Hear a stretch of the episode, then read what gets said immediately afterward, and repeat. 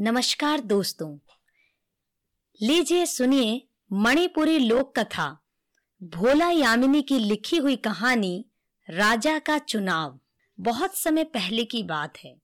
मोईराव गणराज्य का राजा बूढ़ा हो चला था। वहाँ राजा चुनने की प्रथा भी अनूठी थी। नगर के समझदार व्यक्ति गांव-गांव घूमते, जिसे वे अपने से भी चुस्त और सूझबूझ वाला समझते वही उनका राजा होता। गणराज्य को शीघ्र ही नए राजा की ज़रूरत थी। तलाश शुरू की गई। काकचीड़ गाँव में तोमना किसान बहुत चतुर था। सभी उसकी बुद्धि और योग्यता का लोहा मानते थे। शाम होते ही सभी किसान उसकी बैठक में आ बैठते। तोमना सबको देश विदेश की रोचक कथाएँ सुनाता। घूमते घूमते वह चुनाव दल तोमना के गाँव में आ पहुँचा। उन्होंने लोगों से पूछा, भाई, तुम्हारे गाँव में सबसे बुद्धिमान व्यक्ति कौन है?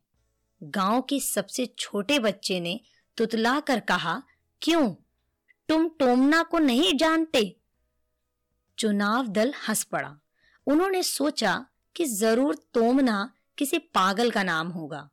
खैर, किसी तरह वे तोमना तक पहुँचे। उन्होंने बिना किसी लाग लपेट के प्रश्न किया, किसान भैया, भोजन के बाद हम नमक क्यों परोसते हैं? तोमना ने काम करते करते उत्तर दिया, हमारी यही रीति है। इससे फ़ायदा यह होता है कि नमक सारे भोजन को शीघ्र पचा देता है, जिससे कि हमारा हाजमा ठीक रहता है। फिर तोमना ने लय में गाना शुरू किया, हाजमा ठीक रहे तो काम ज़्यादा होगा। मेहनत ज़्यादा होगी तो फ़सल अच्छी होगी। मुनाफा अच्छा आएगा तो लोग खुशहाल होंगे। लोग खुशहाल होंगे तो देश तरक्की करेगा। देश तरक्की करेगा तो राजा तारीफ़ पाएगा। चुनावी दल तोमना की हाजिर जवाबी पर मुग्ध हो उठे। उन्होंने अपना असली परिचय छिपाकर उससे दोस्ती गांठ ली। दोपहर को खेत में सब गप्पे लड़ाने लगे। उनमें से एक बोला, मेरे दादाजी के घर का आँगन इतना बड़ा था कि एक छोर से दूसरे छोर पर जाने के लिए टट्टू की सवारी करनी पड़ती थी। दूसरे ने और भी लंबी उड़ान भरी। वह बोला, मेरे नाना जी का बैल इतना बड़ा था कि उसकी पूंछ को वे रस्सी की जगह इस्तेमाल करते थे। तीसरा व्यक्ति भी कम ना था।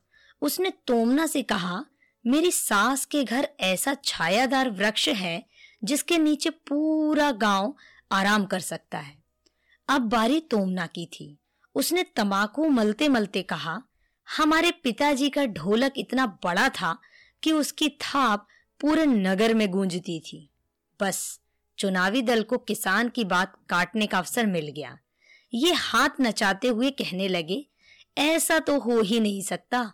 इतना बड़ा ढोलक तुम्हारे पिताजी ने कहाँ रखा? कैसे बनवाया? तोमना ने मुस्कुराकर उत्तर दिया, अरे भले लोगों, दादा के आँगन में वह ढोलक रखा था, नाना जी के बैल के चमड़े से मढ़ा था, सासू माँ के पेड़ की लकड़ी से बना था। उसकी बात सुनते ही चुनाव दल ने एक भी क्षण गवाए बिना बुद्धिमान तोमना को फूलों की माला पहना दी। उन्होंने अपना भावी राजा चुन लिया था। तोमना से अधिक बुद्धिमान, हाजिर जवाब और मजाकिया राजा उन्हें कहा मिलता? दोस्तों, आप सुन रहे थे भोला यामिनी की लिखी कहानी, राजा का चुनाव। ऐसे ही सुनते रहें कहानी मोनिका की जुबानी।